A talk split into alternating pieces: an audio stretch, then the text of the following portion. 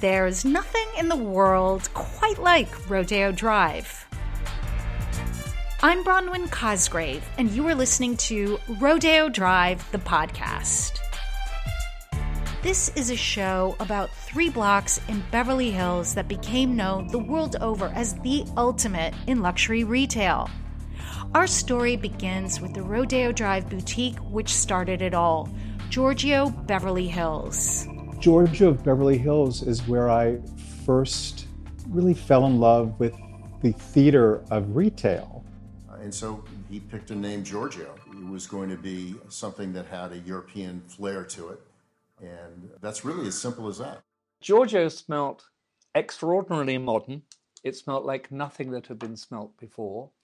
It smelt of money, it smelt of richness, and it drove the world mad. Giorgio was founded in the early 1960s in Beverly Hills and helped put Los Angeles on the map as a fashion capital. It innovated much that is considered modern in high fashion today. Along the way, Giorgio also had its shares of ups and downs. But before we tell Giorgio's story, let's visit Rodeo Drive right now. On Rodeo Drive in Beverly Hills, the city has shut down restaurants, bars, and retail shops, all non essential businesses, including spas and hair salons, massage parlors, nail salons. Also. Life changed for everybody in early 2020 with the arrival of the coronavirus pandemic. All Rodeo Drive stores had to shut their doors.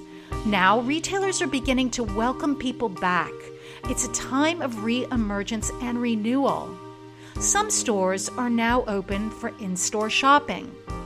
Many are offering curbside pickup Let's check in with Kathy Gohari and Nicola Cagliata of the Rodeo Drive Committee, which represents retailers on the street. Kathy is Valentino's Director of Client Engagement. This is a bit new for us all, you know. Um, for luxury business, things don't always get done this way. You drive up to the store, we're fully equipped between the gloves, the masks. We even have these things that are very cool. They're very Star Trek-ish. They're UV wands that basically sanitize anything uh, within 10 seconds. We're all reinventing ourselves by the second. Every second is a new experience. But there's still something with human touch and human contact. You know, I am notorious for staring at a hemline and telling you it's just wrong. That's something that I can't offer at curbside. You know, I can't do it even virtually. People don't just buy products, they buy emotions and feelings and experience and trust. That's Kathy Gohari. Nicola Cagliata is the regional manager for the Swiss luxury watch brand Jaeger LeCoultre. He says that community is at the heart of what makes Rodeo Drive Rodeo Drive. I would say that Rodeo Drive is a very small and needed community, but I will expand that and I would say that Beverly Hills is a very small and needed community where you feel like you're part of a family. You truly, truly, truly feel like you're part of something special, something unique that I don't think it's easy to find anywhere else in the world. So, back in the early 60s, Rodeo Drive was a village. In that village, Fred and Gale Hayman created a retail phenomenon Giorgio Beverly Hills. Giorgio was swanky, the women's clothes were sleek, the men's clothes were sexy, yet rigorously tailored. The world noticed Giorgio because celebrities shopped there in droves. Giorgio brought the fashion world experience retail, as well as the first independent fashion perfume, and long before Juicy Couture, the dressy tracksuit. Cameron Silver recalls experiencing Giorgio's atmosphere as a child. Now he owns Decades, the West Hollywood vintage clothing store, and is the fashion director of the H by Halston brand. Giorgio of Beverly Hills is where I first really fell in love with the theater of retail. I can remember going in there with my parents, uh, probably during sales season, and being so mesmerized by the flow of people and the glamour and the idea of being in the extension of someone's living room. It really had a, a profound impact on what I thought the luxury experience was about. How was it an extension of someone's living room? Well, my memories of Giorgio are that there was a pool table and some type of bar. It didn't feel like you were in a store. It felt much more like a club or a home or something very rarefied. Yet at the same time, there was an accessibility to Giorgio at the same time. Let's hear Giorgio's story, starting with Fred's son, the businessman Robert Hayman, and Rose Apodaca. Rose is the owner of the downtown LA design store A plus R. She is the author of Fred Hayman, The Extraordinary Difference, the story of Rodeo Drive, Hollywood glamour, and the showman who sold it all. Mr. Hayman came out from New York to Los Angeles and specifically Beverly Hills uh, on the invitation of Conrad Hilton to open up the Beverly Hilton. His background was in hospitality. And so when he invested $12,000 in this little shop in 1961, it was to help out a friend who wasn't doing so well with a store that was owned by a gentleman named George Grant, who was, uh, like Fred, an immigrant to the US um, but George had tried his hand at westerns in the movies because he could also ride horses. That didn't work out, so he decided to open up this little shop. George was the guy who put the whole deal together. It was his idea, his vision, his inspiration. Uh, and so he picked a name Giorgio. It was going to be something that had a European flair to it. And that's really as simple as that. Now, the original store was actually on Dayton, which, was, which is just off of Rodeo Drive. Uh, and uh, it ultimately grew uh, onto Rodeo Drive. But Rodeo Drive at the time was sleepy. It was a quiet town. It was uh, it was very family oriented. There was a gas station. There was a parking lot. There was an American Savings and Loan. FAO Schwarz was on the street. Beverly Hills was very much like a little village. But of course, the locals were actors like Steve McQueen and Peggy Lipton. What we saw happening when Fred set up shop and others uh, were these independent boutiques uh, that started opening. Rodeo Drive had important stores before it in the 1950s, but really it was in the 60s where you had stores like Paraphernalia, where Peggy Lipton uh, was shopping, and Jack's, where Peggy Moffitt, the uh, you know famous uh, model, uh, she worked there, or Papagayo, where Francesca Hilton, who was uh, Zsa Zsa Gabor's only daughter, worked. Uh, Vidal Sassoon set up a salon there. Gene Shacove, who was the uh, you know inspiration behind the movie Shampoo, he not only opened up uh, his own salon, but he and Tony Curtis opened up a club in 1968 uh, or so called the Candy Store. And in fact, Rodeo Drive towards the late 60s had a, a, few of these sort of members only nightclubs where people like Steve McQueen and Mia, Mia Farrow and Nancy Sinatra used to hang out. So, so really, what you saw was quite quickly in the '60s it becoming a really, really chic and hip spot to uh, to hang out and party and to shop. And you know, Giorgio was very much a part of that scene. By 1965, Fred Hayman left high class hospitality behind. He bought out his Giorgio partners then he and Gale, his third wife, turned Giorgio into a boutique powerhouse. Gale and Fred met at the end of 62, actually, when she had applied to become a waitress at uh, the Hilton. And uh, they, within a few months, started dating. And a couple years after that, they married. And Gale, from what uh, Mr. Hayman described, was quite a beautiful, ambitious woman.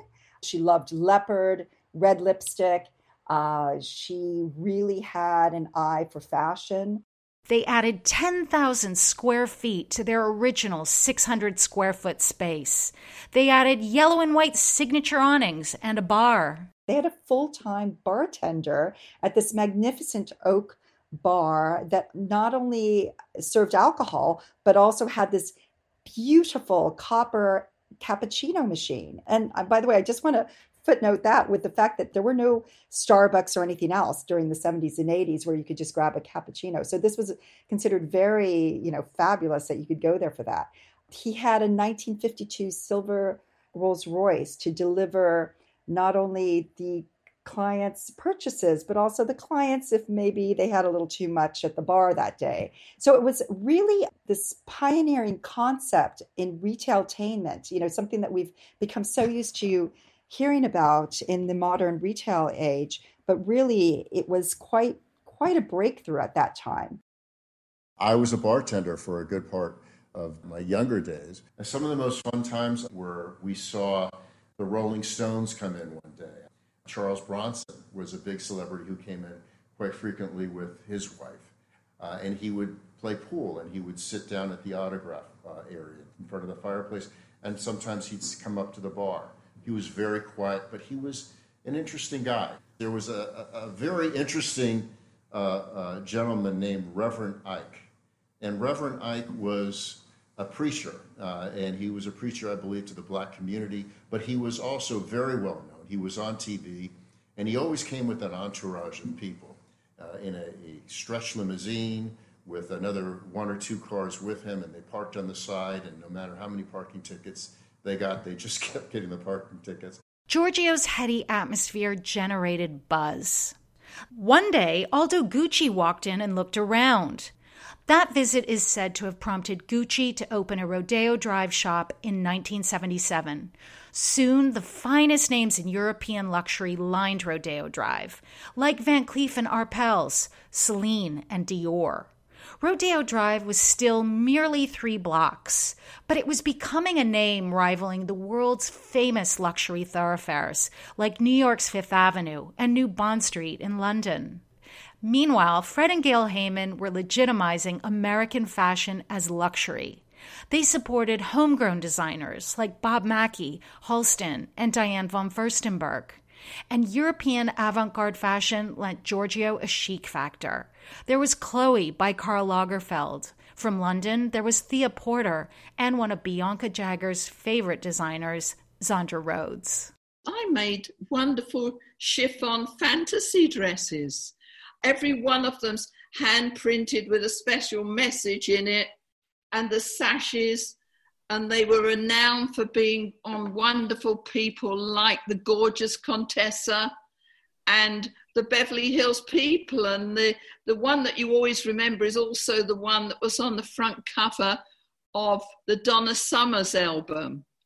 I mean, I was a regular into Los Angeles, the Los Angeles area, and started selling to the magical Giorgio at that time. And of course, they were renowned, I think, for starting off the way the perfume also happened because they were selling the pieces in Vogue, which sort of caught fire and really lit up the magical world of Beverly Hills, I think. Giorgio was by no means the only independent boutique operating on Rodeo Drive during its heyday. There were others like Jerry Magnin, Lina Lee, and Theodore. But Giorgio innovated experience retail. Then it took its heady, luxuriant atmosphere into the stratosphere when it introduced its infamous perfume. Live the life. Giorgio Beverly Hills a chance encounter between Fred Hayman and a former Revlon executive, Jim Roth, started it all. His business partner, David Horner, picks up the story. Jim Roth, my partner, was in the shoe repair store one day and ran into Fred, and Fred said, You know, uh, Gale, my wife, has been bothering me to do another fragrance, and I hear you two guys have left Max Factor. Let's have a meeting. So we went, we had a meeting and Jimmy came back to the office and told me about doing another fragrance. And I said, that's the silliest idea I've ever heard. but we went to the meeting anyway.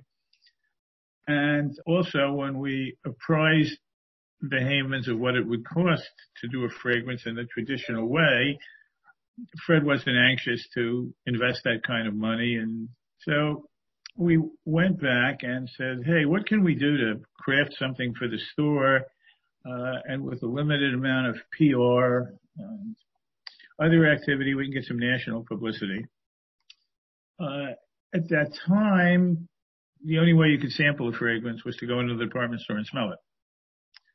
Uh, we were approached by the 3M company, who we knew from our previous employment, and were shown a technique they were working on, which encapsulated fragrance and allowed you to rip it off a piece of paper. It later came to be known as the scent strip. Had this been done before with other perfumes, or was Never. Giorgio one of the first? No, never. Really? No, never. So, so what gave you the idea that this was a good idea? Uh, I, when people ask me numerous times about, you know, why we were successful and why it became as successful as it is, I have referred to our whole episode as the genius of poverty. The stroke of genius was the pioneering use of the scent strip, or a blotter on a magazine advertisement. The scent strip meant that readers could take a whiff of the perfume. That made Giorgio sought after. Fred Hayman revealed to Women's Wear Daily that 30 to 40 million people smelled Giorgio from the scent strips. The milliner Stephen Jones was one of them, as he flew first class from London to Montreal. And just as we were coming into land, I saw that there was a copy of American Vogue in the back of the seat in front of me. So I picked that up and I saw this thing. I'd never seen it before. And it said, to experience Giorgio Beverly Hills, lift this flap and rub your wrist on it. So I lifted the flap and, of course, released onto my wrist and into the entire aeroplane this huge cloud of Giorgio Beverly Hills. Unbeknown to me, I was being met by the High Commissioner of Canada as well. And so I was offering my right hand to them, uh, it, of course, clouded in, in Giorgio Beverly Hills. So, how did Team Giorgio cook up the perfume? David Horner says they reached out to their buddy, Jack Friedman. Friedman ran Florasynth, one of the leading flavor and fragrance companies. When I called up Florasynth and said, Hey, we're doing a fragrance for Giorgio Beverly Hills. And they said, What's Giorgio Beverly Hills?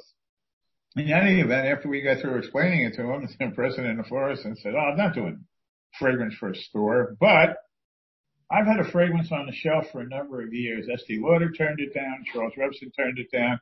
And it is the best fragrance ever. And if you want a fragrance, take this damn fragrance. so we took the fragrance and we brought it back. And the truth of the story is I smelled it and I said, Oh my God. And I gave it to my secretary. And it so happened that she and I were going out to lunch. We got in the elevator and four guys said to her, what are you wearing? I said to her, give me back the sample. and I, I then took it to my wife, who was French and a former Dior model, and I gave this to her, and she said to me and her best friend, "Oh, chérie, c'est du vrai merde." I called up Jimmy and I said, "It's a winner," and he said, "Why do you know it's a winner?" I said, "Because Katrine hates it." so then we took it into Gale, who hated it equally, and started showed it to her friends, you know, Grace Robbins, you know, all the people who came in the store, Judith Krantz. And so she would come back and she would say to me, you know, we could fix this if we put a little verbena in it. So I had a quart of it in, in the office and I would take out a new label and I would write Giorgio fragrance with verbena and I would take it back to her. And I showed her the same fragrance 22 times. Finally, they agreed on the perfume and launched it at a glittering party in a parking lot across the street from Giorgio. Giorgio the perfume became a global sensation. So, what was so seductive about it? Roja Dove is a perfumer and fragrance historian. To him, Giorgio was the perfume that summed up the 1980s in a crystal bottle. Giorgio smelt extraordinarily modern. It smelt like nothing that had been smelt before. It smelt of money. It smelt of richness. Uh, and it was a modern reinterpretation, in my opinion, of a very old classic called Fracas, but done in a way like we'd never ever seen. And it drove the world mad. How? uh, because everybody wanted it. I think the world was obsessed uh, with America at this moment in time. And the whole idea of Beverly Hills suggested richness, money, uh, a lifestyle that millions of people would aspire to. And it was such a distinctive scent. It was maybe one of the most distinctive scents ever made. That was its point. You were either part of the group that wore it or you weren't. And if you were, you loved it and you reveled in it.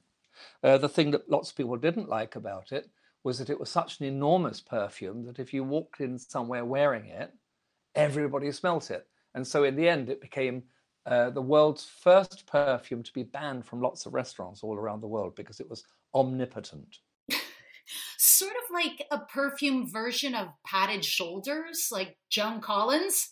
A hundred percent. Well, that's that's exactly what it was. I mean, it was the the perfumery equivalent of Dynasty and Dallas, which everybody was hooked on, um, and so I always say the perfumes b- became as big as the shoulder pads, and it was also a decade, I think, where uh, the thing of women really started to make a, a, a mark. They for themselves. You know, we saw in Britain you have Margaret Thatcher. She showed that you could. First uh, woman prime minister in Britain. All around the world, uh, this thing of women wanting to enter the boardroom to prove they could, quite rightly. And that's what this perfume was all about.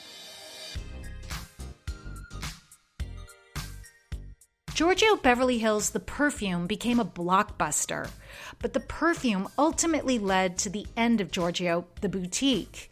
In 1987, Fred and Gale Hayman sold the perfume for $165 million to Avon. The Giorgio brand went along with it. Fred and Gale went their separate ways. By now, Fred could have gone down in history as the godfather of Rodeo Drive from the vantage point of his Malibu beach houses.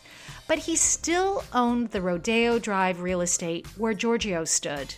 So he opened up his own shop. He called it Fred Hayman, and he became a fashion consultant for the Oscars. And then Louis Vuitton came calling. Leasing the property where Giorgio once stood, Louis Vuitton opened its sleek Peter Marino designed flagship in 1999, which now serves as a gateway to Rodeo Drive. Fred Hayman was a retail visionary and a great businessman.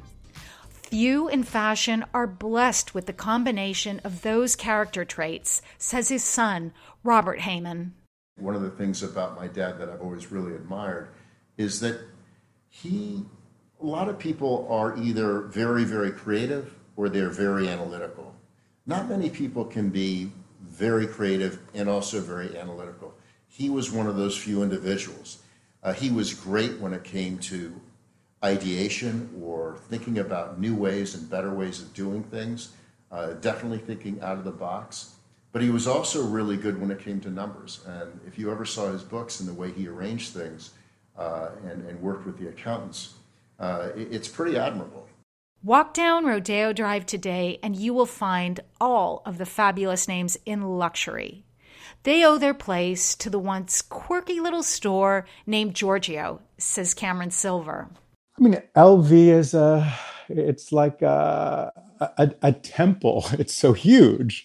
And to think that there was once this quirky, independent store that helped build Rodeo Drive. And I also start to think about all those other stores that existed on Rodeo Drive, like Mr. Guy, or I think about doing cotillion at the Daisy Club on Rodeo Drive, or the Luau, these wonderful, unique experiences. So, of course, we have LV in the place where Fred Hayman opened Giorgio. And um, I think we just have to recognize that Giorgio really helped put Rodeo Drive, celebrity, high fashion, and uh, really that sort of the Southern California lifestyle on the global map. Where do you think Rodeo Drive can go in the future? So, this is a very interesting question to think about Rodeo Drive in the future, um, especially at this particularly confusing moment. People desire community. It's very difficult not to be able to have community as we know it at this moment. But I think Rodeo Drive can continue to be this destination that provides community. I don't know what that looks like, but uh, I, I would love to see there be a little bit more of a balance and a little quirk. I think that's what Rodeo Drive could use again as a little quirk. Why was the quirk so fabulous? Because quirk isn't ubiquitous. So, will the quirk come back to Rodeo Drive? Certainly, there are plenty of ideas percolating for the glorious palm lined thoroughfare. You will hear about them on future episodes of this podcast. For now, let's close with a thought from Robert Hayman. When I pass by Louis Vuitton today, a number of things go through my mind. But I think about how the street has really evolved. And I wonder to myself, where is the future with Rodeo Drive? As wonderful as it's been in the past, what's it going to be like in the future? Robert Hayman is the son of Fred Hayman, who founded the influential Rodeo Drive boutique, Giorgio Beverly Hills. I'm Bronwyn Cosgrave. I look forward to sharing more stories with you on the next episode. Rodeo Drive the podcast is presented by the Rodeo Drive Committee with the support of the City of Beverly Hills. It is edited by Frances Anderton and Avishai Artsy. Brian Banks composed the theme music. Livia Mantua and Mirabelle Allen are the production coordinators. The executive producer is Lynn Winter. Please rate, review, and subscribe to Rodeo Drive the podcast. Thanks for listening.